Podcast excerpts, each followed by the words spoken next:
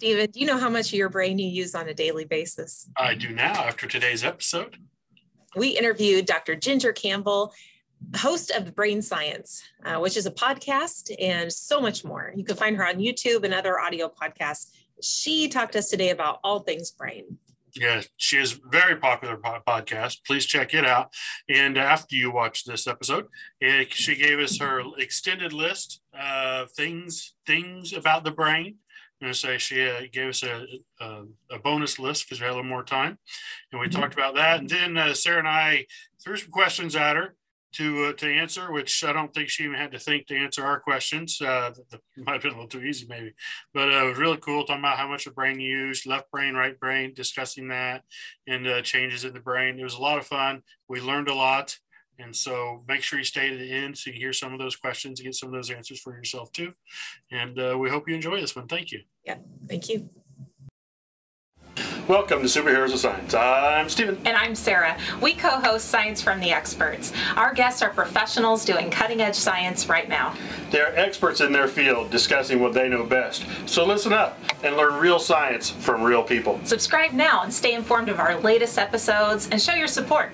Well, joining us today on Superheroes of Science, we're so excited to welcome Dr. Ginger Campbell, host of the Brain Science Podcast. So, welcome and thank you so much for joining us today.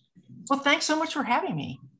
Oh, we certainly appreciate you taking time, and uh, it's we, we know you're a, a, busy person, and it seems like you have a lot of irons in the fire from what I saw and read on you, and uh, you were recommended to us uh, because it's uh, it's obviously uh, about science, and podcasts are definitely second nature for you at this point. Yeah, I'm heading to actually, I guess last week was the 15th anniversary of Brain Science. It started out as the Brain Science podcast. I took podcast out of the name about, oh gosh, over five years ago, because I thought podcasts had become redundant. Yeah, fair enough. well, congratulations. That's quite a milestone and, um, and very, that's got to be exciting. you know, say for 15 years running strong still. That's very impressive. No wonder so, it traded so high. Yeah. Yeah, it does have a few iTunes, um, you know, track records helping it. Great.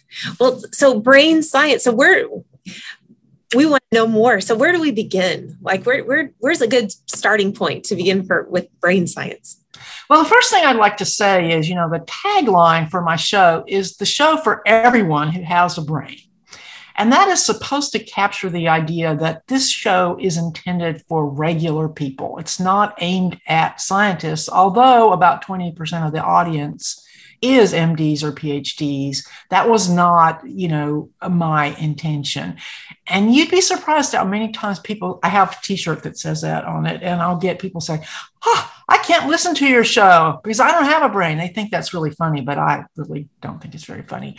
Um, so that's the first thing I'd like to say is that uh, no matter what your background, the show is can be for you. I, have heard from people who haven't been to college, um, plumbers, tattoo artists, house painters, um, everything from that to you know the um, the guys that are in the trenches doing the work who enjoy listening so they can find out what other people are up to. Absolutely. That's that's just that, that's what we run too. It's ours is really for everyone and anyone interested in science at all.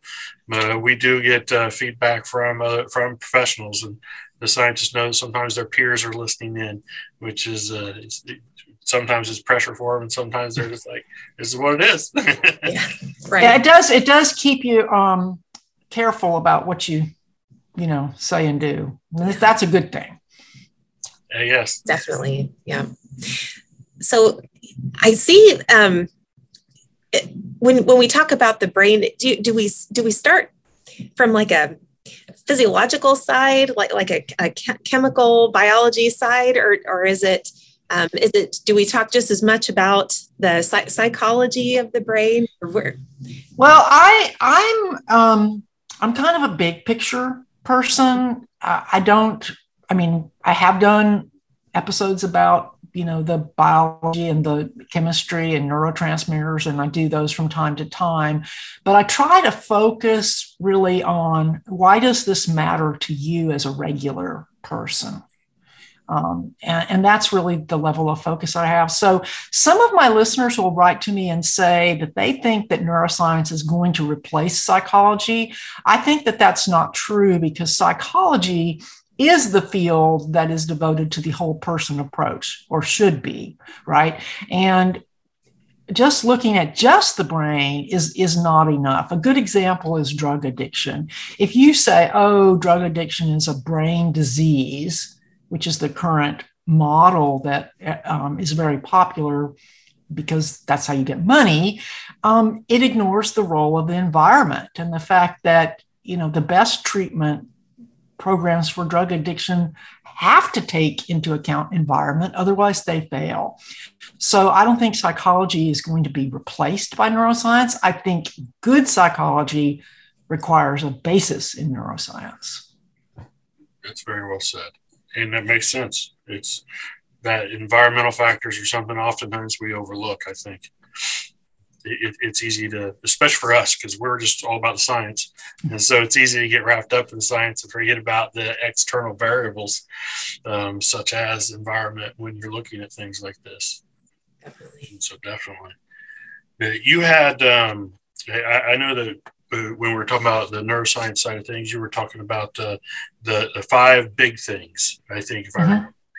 And so, would you care to uh, kind of go over and explain some of those for us? Sure.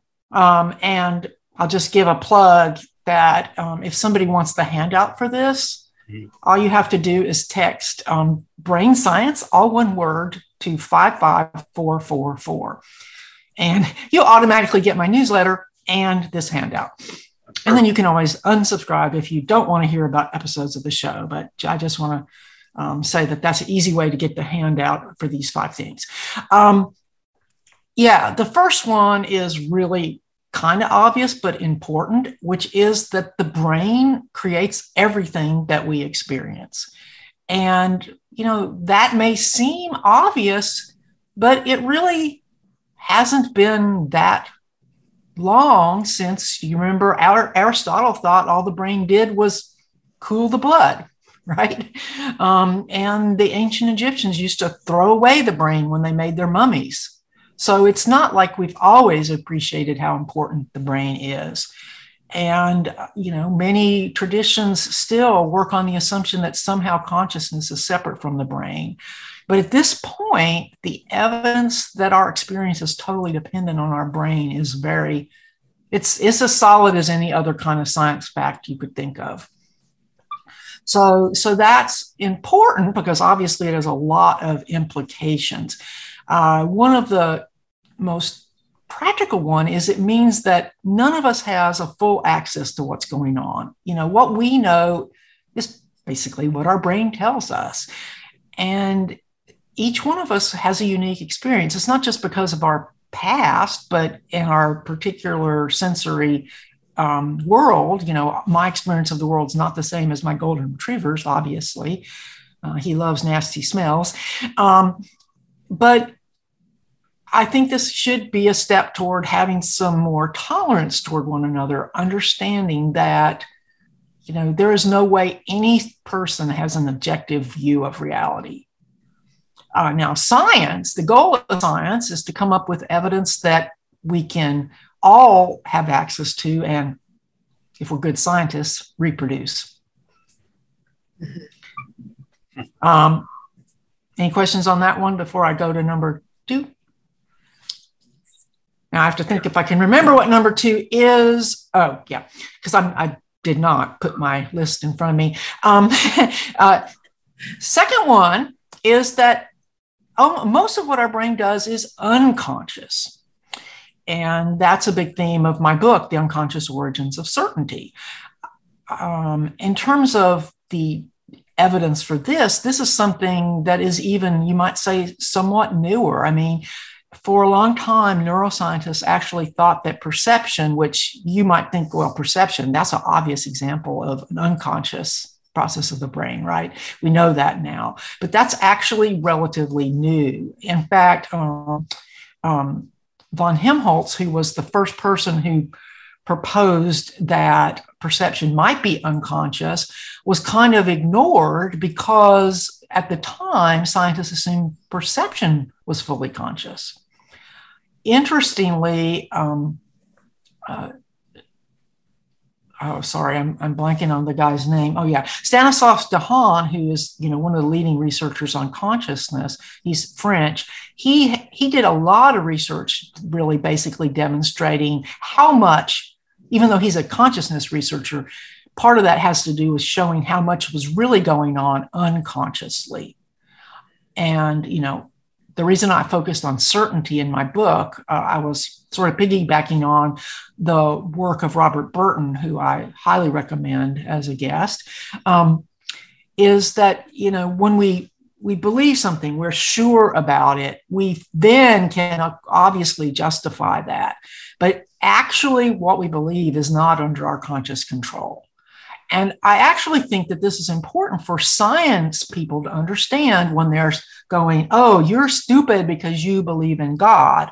Because actually, when it gets right down to it, we can be looking at the same set of facts and really and um, get different conclusions. Even in science, we see that. You know how you see one person's correlation is another person's proof, right? Because the way we weigh things. So again, you know, calling somebody stupid because they've reached a different set of conclusions, you know, it doesn't accomplish anything. You know, it just turns I think you can be a scientific fundamentalist, if you know what I mean, be just as intolerant as, you know, those that are clinging to to beliefs that are totally unscientific. So that's why I think understanding how much uh, that we do that's unconscious is, is really important in terms of being able to um, deal with each other. With um, yeah. Can I ask? Sorry. So the the whole part. Well, sorry, Stephen, I, I jumped before you, but uh, the per- perception being unconscious. Are we? and I, I, don't have the words, so I, will try to frame the question as best I can. But when we talk about this unconscious, is it things like our body systems? I feel like maybe I'm still thinking too right. It's like this, or is it unconscious just thought in general about what we're perceiving and maybe stimuli that we're experiencing, or both? Yeah, I, I think I thank you, Sarah. I think I didn't do a very good job of introducing that idea. Um, so let's take perception as a simple example. We know that when um, light hits the retina, it starts getting processed even at the at the level of the retina. So by the time we experience a visual scene, it has no relationship to what hit our retina. Okay, so that's perception. That's an example of something that's almost taught. But even that um, that's almost entirely unconscious yet our conscious experience affects it you know there's top down feedback we tend to see what we expect to see we by looking for different things you know by we have conscious control over what we're looking for right? So if you are looking for a certain thing it may or may not pop out at you right when you look for it. Sometimes it's like the thing you're looking for you just look right through it. Um, but um, so that's kind of a you know kind of a straightforward one then it gets more complicated because like say you're learning how to ride a bike right? When you're learning how to ride a bike or drive a car you have to think about everything right? But eventually most of that becomes unconscious. It becomes automatic and so that's more hybrid because you can still sort of access some of it. The key thing is that a lot of the, that most of the stuff that is unconscious is not accessible. And that's important because it means that introspection is not a reliable um, guide to what's really going on. Unfortunately, we'd like to think there's this long tradition of thinking that if we could just look deeper in our into, into ourselves we would understand ourselves better. But because of this unconscious element and i'm not talking about freud's pseudo scientific unconscious i'm talking about the real unconscious processes of the brain. So there's like i said there's the things that are just totally unconscious like we but then think about it. Some people can start to control things that we think of as unconscious, like slow their heart rate down, right? So even the stuff we think of as being totally unconscious sometimes, you know, gets along the edges. So it, it reminds us of the danger of black and white thinking, right? Lots of times either or gets us in trouble. Sometimes it's both. and so we so there are some processes that the brain's going through that uh, we're not controlling it's just happening. But there are times that we can consciously make an effort to alter those things. Right but let's take go back to vision. You can't unsee a visual illusion right? Even when have you ever looked at those pictures in the books? Even when you know that they're an illusion. You still see them, right? So that is an example of something that really is totally unconscious. Even knowing what you're really looking at, you can't affect it. Those those um, things that flip back and forth between like the vase and the faces that you it's going to do that you can't control it okay so that's an example of something that's really more on the pure unconscious processing end. And then something that you have learned how to do consciously is more on the, you know, you can consciously control it, but don't have to end. And then there's a lot of stuff in the middle. Um, but the thing is, there really is a lot of stuff going on in the unconscious that we don't have access to. And so, so to claim, and it's really, for example, moral reasoning, there's lots of ed- evidence that people come up with their position like this, and then they make up a story for why their position is right. Okay. So um, that's what I meant by the fact that the introspection has its limits. Um, but I, but I really think it's more important to think of the fact that you know you need to reach conclusions. You're always working on incomplete information. And if you didn't reach conclusions that felt very confident and sure, you would be frozen or eaten by the tiger if, if you like. So you can see the evolutionary reason why we have this sense of, yeah, I know it, even when we might be wrong, because it keeps us able to function. Do you want me to go to number three now? Yeah. Okay. So the next one is everyone's memory is unreliable. Everyone's memory is unreliable. And the reason for this is that memory doesn't work the way it doesn't work like a video recorder. We don't make a exact recording of what happens and then play it back. Instead, what we now know is that every time we remember something, we basically recreate the experience. It uses the parts of our brain that were in, originally involved. The problem is, as a part of that recreation, we also add things that have happened or we have learned since that event occurred. So, for example, I was a little kid when President Kennedy was assassinated, and I have this strong memory of spending three days in front of the TV set. And during that time, um, Lee Harvey Oswald was assassinated on live TV. Okay. I think that I saw that, but you know, I might not have because I also saw replays of it and it became a part of my memory of the event. So whether I actually saw it when it really happened, I don't know. There's a famous experiment that was done at the time of the Challenger disaster. Um, are you familiar with this story? It's the one about the nope. flashbulb, flash, flashbulb memories. Flashbulb memories is the idea that when something has a lot of emotional content, it's more accurately remembered. Uh, actually false, but anyway, that's the idea. So what they did was they they talked to, of course, it's a psychology experiment, so they talked to college students um, right after the Challenger disaster and had them write down you know what they were doing what they were feeling etc then a couple of years later they re-interviewed them and only 25% of them gave stories that matched what they had originally written. Not only that there was actually one guy who looking at his own handwriting said i know that's what i wrote but what i remember is what really happened. He actually rejected his own contemporaneous account in favor of his reconstructed memory. Um, and Elizabeth Loftus is the is the person who's done the most work in in um, she's the one who debunked the whole um, um you know, uh, repressed memory stuff that people were, were doing back in the 90s because she showed how easy it is to install false memories in people. And if you ever get a chance to hear her talk, it's pretty amazing. She, the last time I heard her talk, she did this thing where she showed us these pictures, you know, like a lineup of guys and said, which one, which one. And she got us all to remember the wrong guy by the end. I mean, which is why eyewitness testimony is really not reliable. Um, so um, this is another one that has a lot of practical significance because, like, say somebody's story of an event changes, and then someone's saying, oh, they have dementia, or oh, they're lying. Well, neither one of those has to be true. Stories naturally evolve as we as we tell them, not because we intend for them to, but because stuff gets added in. Um, I kind of figure all these people who think they remember being a baby, which is physiologically impossible, that what they've really done is incorporated the memories from their family that they were told growing up about what happened when they were a baby. Um, and unfortunately, your sense of how accurate a memory is is not reliable. So if you're arguing with somebody, have you, do you the one of you have brothers and sisters?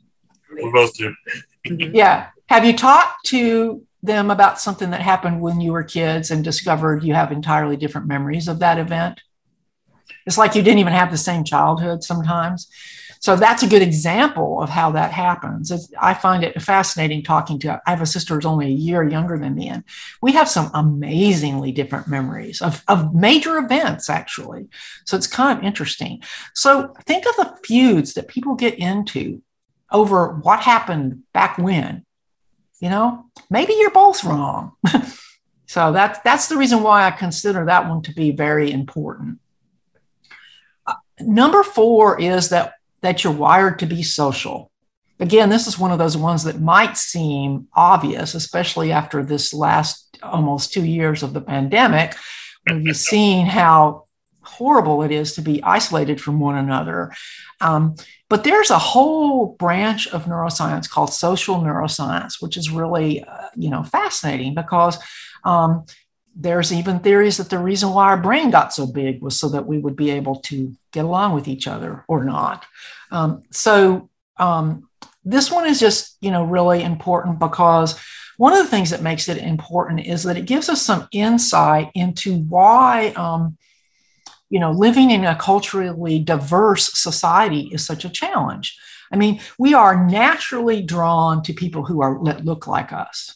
That's not something we another one of those things we don't have conscious control over. And you can imagine why. I mean, in the early days of, of, of humans, we would have needed to know who's our who's our friends and who's our foe pretty quick, right? And so we have, you know, an unconscious bias right? For the people who are like us. But that's not the same thing as prejudice. And I think it's really important not to labels, you know, like when you take one of those implicit bias tests and then say, oh, you're prejudiced because you have an implicit bias against so and so. No, they aren't the same thing. You, you can't control your unconscious bias but you can be aware of it and try to consciously make decisions so that's the that's one reason why i think it's really important to understand this role of of, um, of our social brain and my fifth one is you are not a brain in a vat now your audience is probably aware of this image of the brain in the vat. But I always think of, um, well, back in the 80s, there was this movie called All of Me. Do, did, have either one of you seen it? it has um, Steve Martin and Lily Tomlin. And Lily Tomlin is, well, she's a head in a jar, like on Futurama. You've seen Futurama? Okay. But the basic idea is it gets back to that idea that your consciousness could be separate from your body. And that's just not how it works. The more we learn, the more we've come to appreciate how important embodiment is. Um, your brain relies on your body for everything it knows about the world, right? And everything that it does in the world, it relies on your body. And this is where the gap between, um, you know, well, one of the gaps between artificial intelligence and, you know, embodied in consciousness comes in because intelligence and consciousness are not the same thing. You know, Google's search engine might be really intelligent at what it does, but it's not going to become conscious just because it can put all these facts together because it's not embodied. Um, so I think um, that one bottom line is don't be putting all your eggs in the hay. I'll just um, I'll just upload my consciousness and not worry about what's going to happen to the earth because no, um, as human beings, we are embodied consciousnesses. And uh, we need our brain is part of our body for one thing, but we need the whole package. This one would have usually been in the top five, but I've been doing my show so long, I never consider, I no longer consider it in the top five. But that is the fact that um, you know your brain is plastic and continues to change throughout your life. Um, when I first started my podcast, that was a new idea, but it's not really a new idea anymore. In fact, now it's to this point of just being exploited by charlatans who want to, you know, s- sell you various miracle things to make your brain better, you know, brain exercises and and, and whatnot. Um, and but it is important to know that that your brain is constantly changing. And no matter how old you are you can learn new things. In fact the most important thing you can do to keep your brain healthy is to continue to challenge it to learn new things. Now i have a question about number four about the, okay. being wired to be social. Okay that would seem more like psychology than neuroscience. That surprised me uh, when, when I when when I well I read that because you gave me a handout ahead of time, but uh, that that really surprised me to see that uh, as a neuroscience thing because I just thought a social thing was just something that we just kind of emotionally needed, and uh, I didn't think about it ever well, being part of the brain. Okay, so one thing I left out because I was you know going off the cuff without notes is that. Um, for example, we know this is a neuroscience thing. We know that when someone is socially rejected, it stimulates the same, some of the same parts of the brain that stimulate physical pain. So it hurts to be rejected. It hurts, right? And that's that's a brain. I mean, and where do you experience pain? in your brain, right? So it, there is a neuroscience element to it, but I, I guess I would classify that one as as um, the reason why I say that my show is a big picture show and not just just a brain show. I mean, I you know the reason the show is called Brain Science is because when I started out, um, you know, iTunes was just starting to do um, um, podcast. They still had this this website called the Podcast Pickle, which was the leading place you went to find podcasts, believe it or not. Um, and I thought, hey, brain, A, B, C, you know, like the old fashioned Yellow Pages way of choosing your name. so, uh, so that's why brain is in the name of my show. Although I do think it's less intimidating than the world neuroscience, uh, but um, uh, you know, I re- that's so I'm glad you pointed out social sounds like something psychology. That's not a bad thing.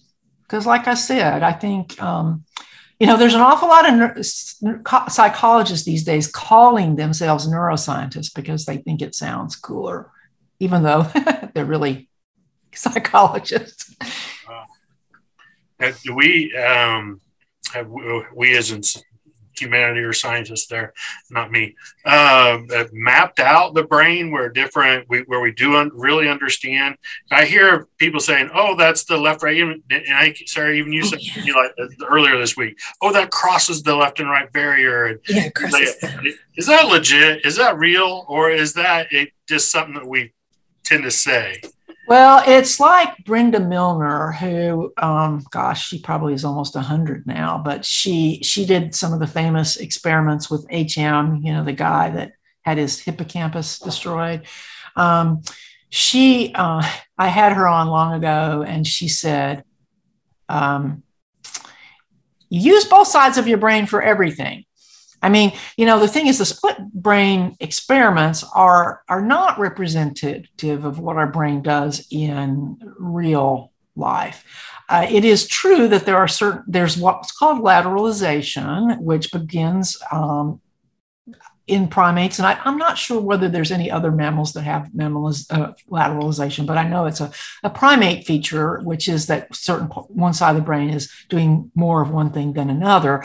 Um, you know, the most obvious one is we think of it as the left brain as being usually where language is, but that doesn't mean that um, you know it's doing it all on its own. Okay, I think the whole left brain, right brain thing, to be honest, is is um, is totally blown out of proportion.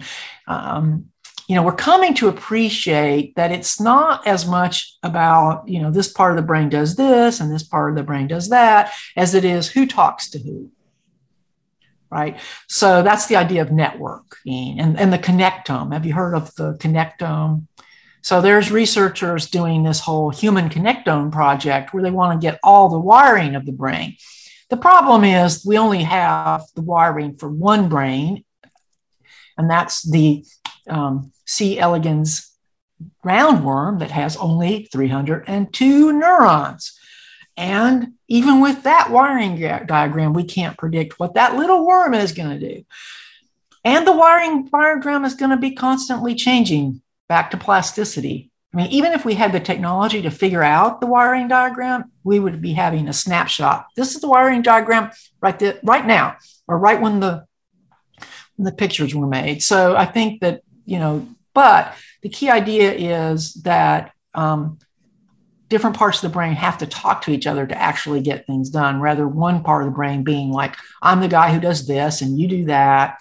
Um, that's the modular model, which is still really in, um, popular, especially with some um, you know, philosophers.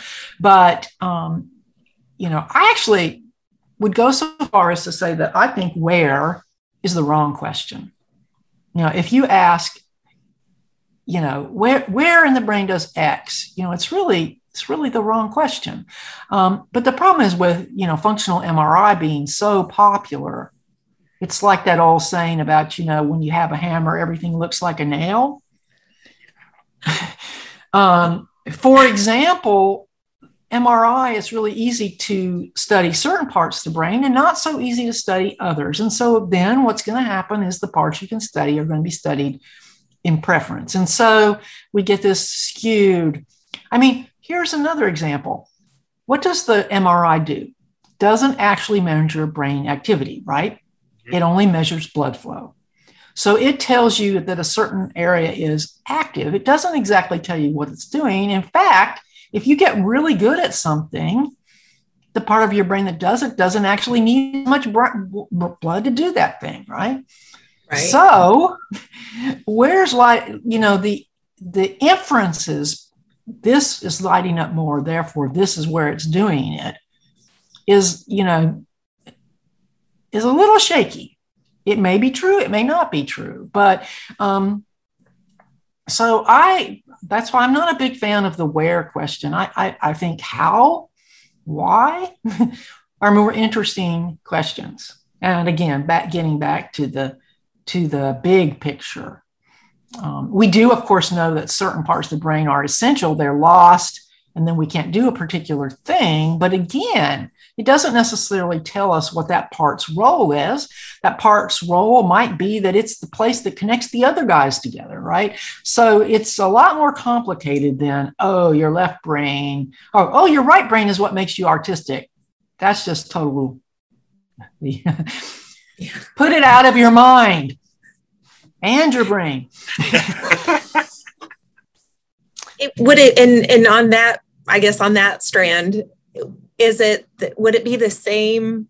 I'm guessing no that it wouldn't be the same for everybody that there might be regions that either work together or like you're saying that's not even a necessarily the right question to ask where but right. Well that's a really good point because if you do MRIs on multiple people, you see overlap, but nobody's exactly the same. So that's that's that is that is a good point. Now we do know, I mean, most of what we know about what parts of the brain are really essential for certain things come from patients who have deficits. For example, we know that the hippocampus is essential for making new memories uh, because when we destroy people's hippocampus to try to fix their seizures. They couldn't make any new memories. um, so that was an oops back in the 50s. But um, yeah, so we know that, you know, and of course, way back in, gosh, even I guess it was in the 1800s that the first parts of the brain that were associated with speech were were identified. So you know we know that there are certain areas that have you know are, com- are in common between people, but then we also know that people because of plasticity can learn to l- use parts of their brain um, differently. For example, if a person's blind, their visual cortex doesn't sit there doing nothing. It takes up other things. It, does hearing, it does touch. Um, you know, if you look at the neurons in the cortex, they are not different back here compared to here. They're all they're all pretty similar. So that's where the it's who you're talking to that really matters seems to come in. So wait. like a flood. Oh, go ahead, Stephen. No, go ahead. Go ahead. You're fine. I was just saying, I'm getting like a flood of, of questions now that I'm. go ahead. one at a time, though. Yeah, right. Well, I, so one, I know I've heard it all my life, and I I've just never listened. I've never thought of it. But um, you you hear people say like, "Well, you only use." I knew that was coming as soon as you said. yes, you only use ten percent of your brain. False false, false, false. But you'd be, I, I never get over how many times I see magazines on the on the newsstand by reputable things like National Geographic that are still, you know, saying that. It's like the bad idea that won't. Here's a good scientific question: Why are bad ideas harder to get rid of? than the truth. I, I, you know, I'd like to know the answer to that. Um, but anyway, um, no, I mean, you you use all of your brain. I mean, the, the funny thing about it is that it turns out that a lot of the time your brain does its own thing. You know, it turns out that spontaneous activity is a big part of what the brain does. You might have heard of the default mode network. That's becoming a hot idea.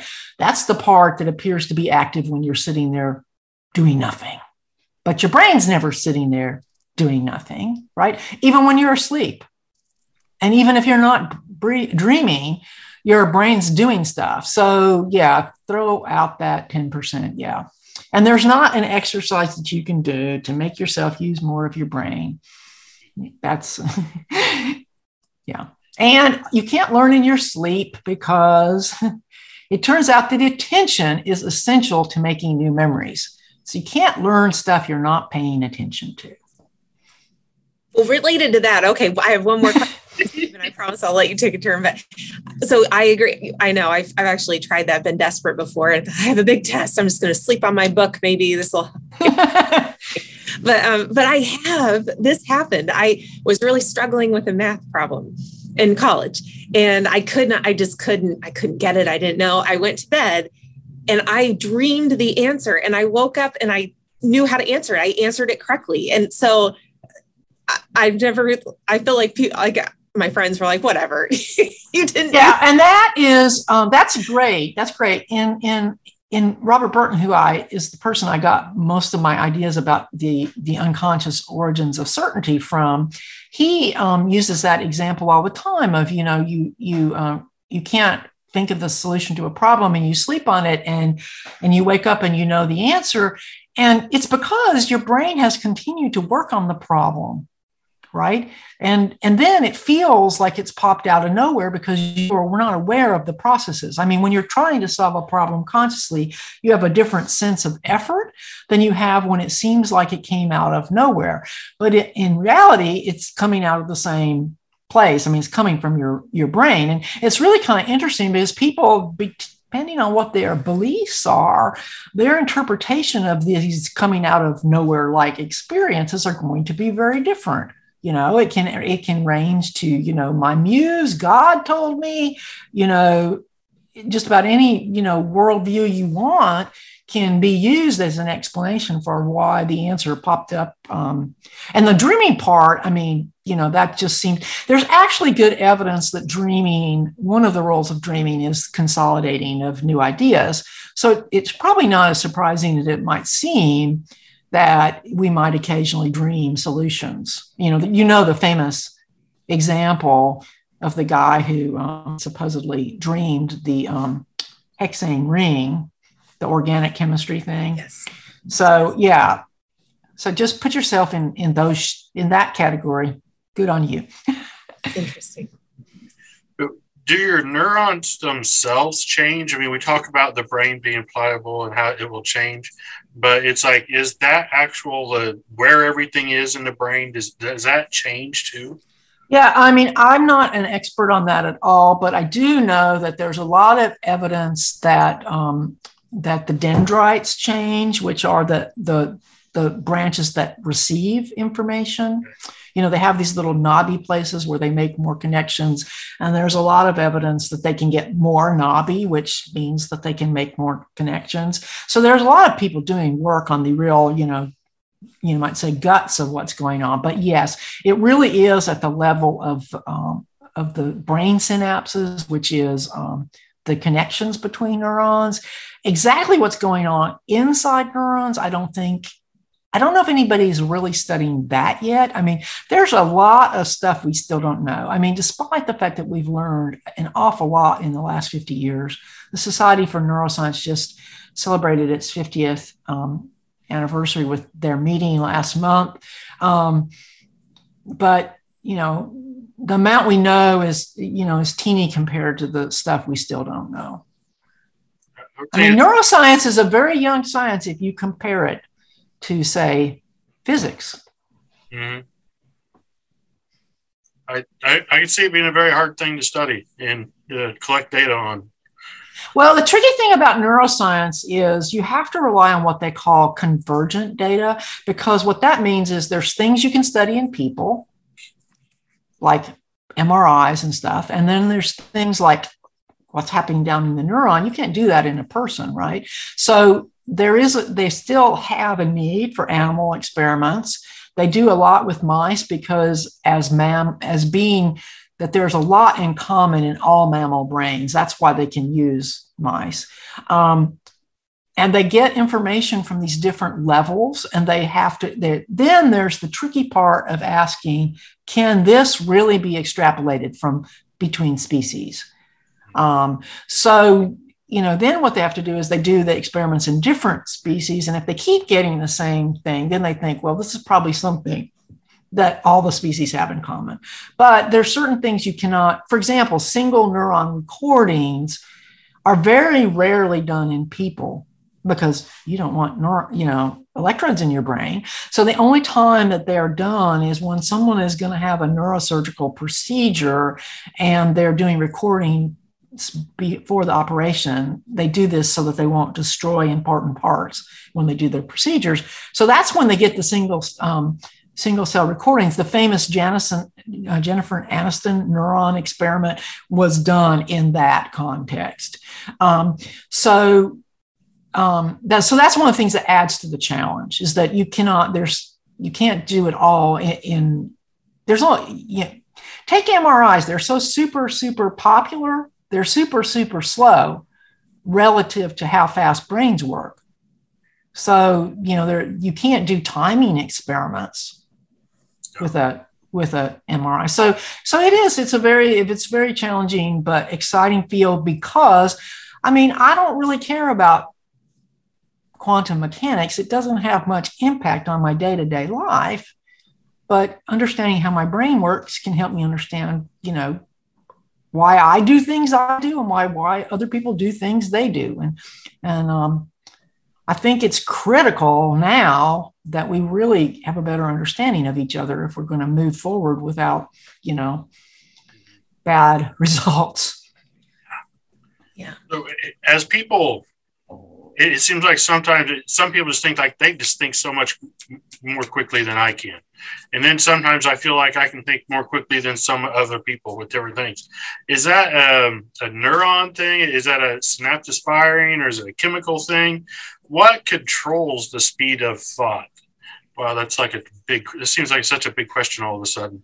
Yeah. I mean, it's, it's complicated. Um, for example, we do know that as we get older, and I'm in the older group now, so I um, experience this. We do know that processing speeds go down as a natural part of aging, and that does not mean you know you don't have to have anything wrong with you. It just is what it is. And um, one of the things that's interesting about it is it appears that um, that one of the things that happens is that the signals get noisier.